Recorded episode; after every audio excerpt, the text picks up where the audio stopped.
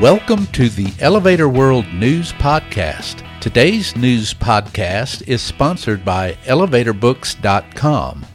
From educational programs and books to unique gift ideas and more, the only website you need is ElevatorBooks.com. This site offers books and materials on maintenance, safety, history, legal issues, technology, and more. Start browsing today at elevatorbooks.com.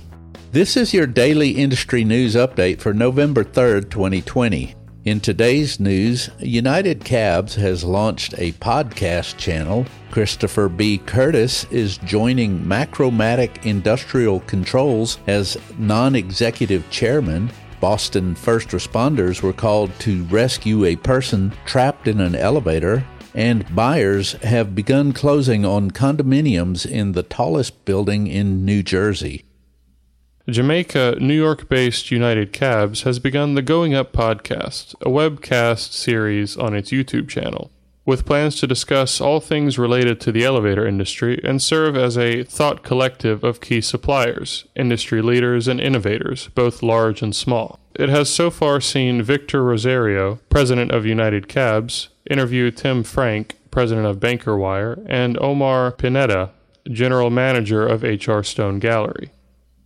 Macromatic Industrial Controls Incorporated of Menomonee Falls, Wisconsin, has named Christopher B. Curtis non executive chairman. The company said Curtis is recognized as a global leader in technology and manufacturing. He has gained strategic and operating experience with manufacturing companies in several industries during his 30 year career. Most recently, he served as CEO of Wencor Group, a private equity owned aerospace aftermarket specialist. He was president and CEO of Schneider Electric North America in 2008 through 2013 when he helped grow it to $7 billion. Additionally, in 2014 to 2018, Curtis served as chairman of air treatment equipment manufacturer Munters AB. Finally, he also served as chairman of the National Electrical Manufacturers Association in 2014 and was presented the Bernard Falk Award in 2016 for his contributions to that industry. Macromatic designs and manufactures industrial control and monitoring products for such industries as elevators. A technical team that included members of the Boston Fire Department rescued a person trapped in an elevator in a blind shaft two stories underground on November 1st, 7 News Boston reports. The team responded to a report from a structure on Washington Street at about 2:30 a.m. and used ropes, ladders, and a harness to safely extricate the person. No injuries were reported. Exterior work is wrapped up on 99 Hudson Street, a residential high rise in Jersey City, New York YIMBY reported on November 2nd. Standing 900 feet, the tower is the tallest building in New Jersey.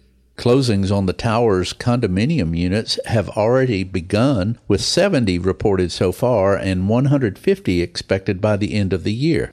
The 79 story tower, holding 781 residential units, was designed by Perkins Eastman and developed by COA 99 Hudson LLC.